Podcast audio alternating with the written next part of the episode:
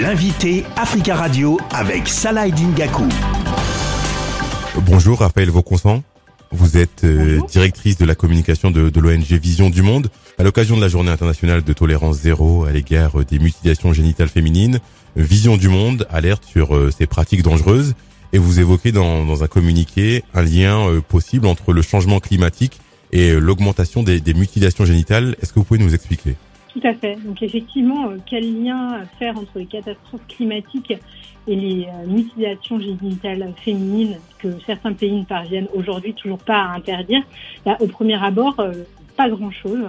Et pourtant, tous les pays, on constate que tous les pays qui sont touchés par le réchauffement climatique ont vu ces, ces, ces, pratiques ces dernières années augmenter drastiquement et sont presque en hausse même dans, dans certains, dans certains cas de, de, de 30% notamment depuis, euh, depuis la, la pandémie et comme je, je, le disais, suite à, aux conséquences et à l'impact du, du réchauffement climatique. Quels sont les derniers chiffres qu'on a concernant les mutilations génitales en Afrique? Alors déjà, on peut, on peut euh, constater en introduction que euh, les mutilations euh, sexuelles sont, sont toujours d'actualité dans plus de 30 pays à travers, la, à travers le monde et donc effectivement principalement sur le continent africain, mais aussi au Moyen-Orient. S'agissant euh, du continent africain, on sait que euh, certains, euh, dans certains pays, échapper à ces mutilations révèle vraiment de l'exception, comme par exemple si je peux citer Djibouti, la Guinée, le Mali ou encore la Somalie, où c'est environ dans ces pays-là 90% des jeunes filles qui sont concernées.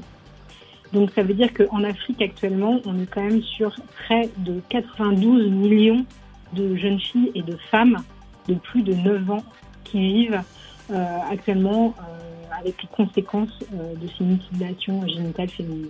L'UNICEF s'est fixé pour but de mettre fin à l'excision d'ici à 2030. Est-ce selon vous réalisable?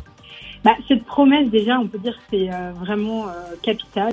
Ces mutilations ont des conséquences physiques, psychologiques et sociales sur le long terme pour ces, pour ces femmes.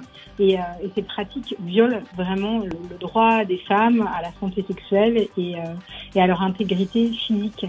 Euh, donc il est vraiment euh, hyper important de, de, focaliser euh, nos actions sur l'élimination de ces pratiques. Et, et, pour ça, nous nous attaquons aux causes profondes des inégalités qui résident encore entre les sexes et devraient, et devraient le plus possible en faveur euh, de l'autonomisation euh, socio-économique euh, des femmes. Donc vraiment, c'est un, c'est un objectif que nous pensons atteignable, mais nous devons tous ensemble prendre des mesures immédiates pour, pour concrétiser cet engagement politique qui a été pris en, en 2015 et qui est une des, des cibles du programme de développement durable pour 2030, donc, comme vous l'avez dit. Est-ce que vous constatez que dans certains pays, les choses vont, vont dans le bon sens entre guillemets? Est-ce que vous voyez les choses évoluer bah, depuis euh, notamment 2015 Est-ce que vous voyez une certaine évolution, notamment dans les mentalités?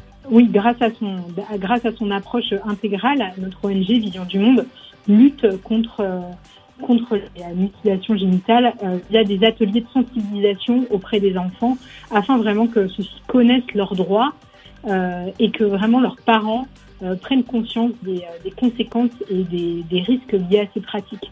Donc nous travaillons vraiment main dans la main avec, avec les leaders religieux, avec les grands-mères qui sont très influentes dans les communautés villageoises pour vraiment faire évoluer les normes sociales afin, afin de redonner une indépendance économique aux, aux exciseuses et en, leur, en les formant et euh, en leur donnant des nouvelles euh, activités génératrices de revenus. Et donc aujourd'hui, on a grand nombre de, de, de femmes et d'ex-exciseuses qui aujourd'hui se mobilisent pour mettre un, un, terme à ces mutilations au sein de leur pays. Et vous agissez dans, dans quel pays? On, agit euh, principalement sur le, sur, le, sur le continent africain, avec euh, notamment, je pense, à ce projet que nous avons mis en place depuis une petite dizaine d'années qui s'appelle le euh, projet Kenya Big Dream, qui est donc qui qui se situe au Kenya et qui a vraiment pour but de, sensibiliser les, populations kenyanes au risque de ces mutilations et ce, qui est, possible de mettre en place pour y mettre fin. Est-ce qu'au-delà de, vos actions, notamment bah, à travers les, ateliers de, sensibilisation, notamment, est-ce qu'il y a d'autres actions que Vision du Monde mène sur le terrain dans cette lutte contre les mutilations génitales?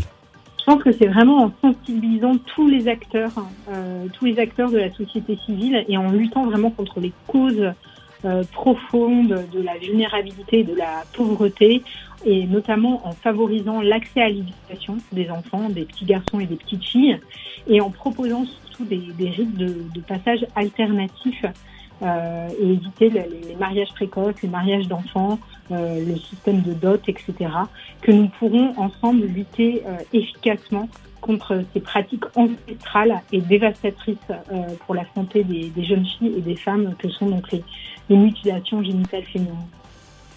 Merci beaucoup Raphaël Vauconstant d'avoir euh, répondu à nos questions. Je rappelle que vous êtes directrice de la communication de, de l'ONG Vision du Monde. Merci à vous.